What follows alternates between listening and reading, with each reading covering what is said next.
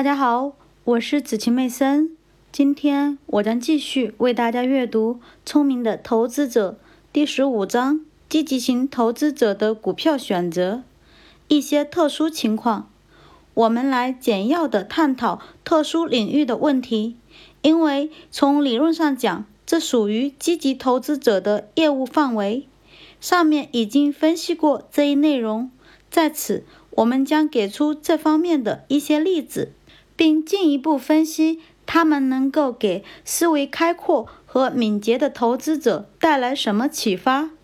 一九七一年年初发生了这样三种情况，此外还有更多，我们将其归纳如下：情况一，波登公司并购 Kason Rose 公司。一九七一年一月，波登公司宣布一项计划，通过以自己的三分之十一股换取 Kason Rose 的一股，来获得对该公司的控制权。服装业务分散化。随后的一天，交易十分活跃。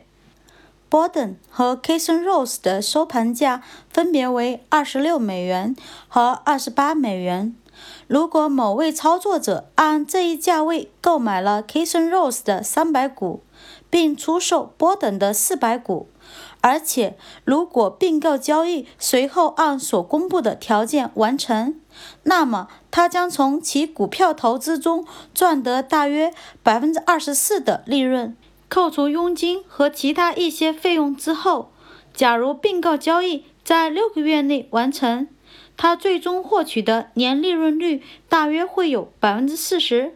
情况二：一九七零年十一月，National Biscuit 公司准备按每股十一美元的价格用现金收购 Aurora 塑料公司。该公司当时的售价大约为八点五美元，月底的收盘价为九美元，且该售价一直持续到年底。在此所反映的初始毛利润率只有大约百分之二十五。要面对交易失败以及时间因素可能带来的风险。情况三，已经停业的 Universal Marion 公司要求其股东批准公司的解散。财务主管认为，普通股的每股账面值约为二十八点五美元，其中绝大部分是流动资产。该公司股票一九七零年年底的收盘价为二十一点五美元，表明在此有可能获得超过百分之三十的毛利润。如果账面值在资产清理时得以实现的话，如果以风险分散化为基础来从事此类业务，可以获得百分之二十或更高的年利润率，那么他们无疑将是非常有价值的业务。因为本书并不针对一些特殊情况，因此我们不准备详细分析此类业务。但这的确可以称得上是一笔业务。我们要指出近几年这方面存在的两种相反的发展过程：一方面，与十年前相比，可以选择的交易数量极大的增加了。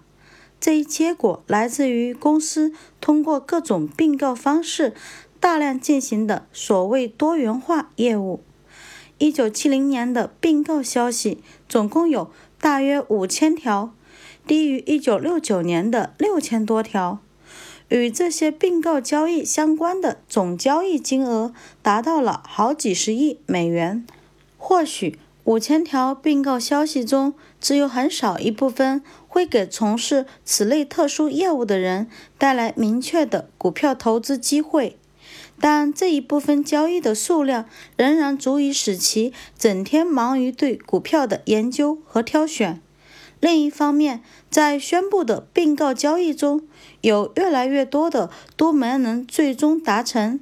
当然，在这些情况下，所追逐的利润未能实现，而且有可能出现较为严重的亏损。并购失败的原因有很多。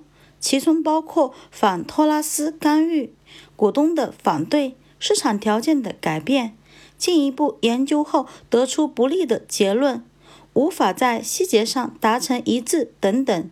显然，这里的技巧在于依靠经验来挑选那些最有可能成功的交易，并且还要挑选出失败后的损失有可能最小的交易。对上述例子的进一步分析 c u s s i o n Rose 公司在写作本章的过程中，该公司的董事已经于1971年1月拒绝了波等公司的建议。如果这笔业务立即平仓，包括佣金在内的总体亏损大约为 c a s s o n Rose 公司股票投资的百分之十二。Aurora 塑料公司由于该公司1970年的表现较差，并购条款进行了调整，其股价降到了10.5美元。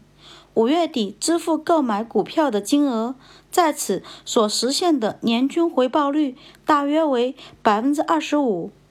Universal Marion 公司，该公司立即进行了初始分配，每股获得大约七美元的现金和股票，使得投资降到了大约十四点五美元。可是市场价格随后降到了十三美元。从而使得资产清理的最终结果值得怀疑。如果所举的这三个例子能够很好的代表1971年总体的特殊或套利机会，那么事实显然是这样的：如果随机从事此类交易，那么他们是没有吸引力的。这类交易已日益成为具备必要的经验和判断力的专业人士所从事的领域。在我们给出的关于 c a s s o n Rose 公司的例子中，存在一则趣闻。1971年下半年，该公司的股价降到了20美元以下，而波登公司的股价为25美元。按交换条件，这相当于 c a s s o n Rose 公司33美元的股价。情况似乎是这样的：要么公司董事。拒绝这个机会的行为是一个巨大的错误。要么 c a s s o n Rose 公司现在的市场价格被严重低估了，这是证券分析师有待分析的问题。感谢您的收听，明天我将继续为大家阅读第十六章可转换证券及认股权证。我们明天见。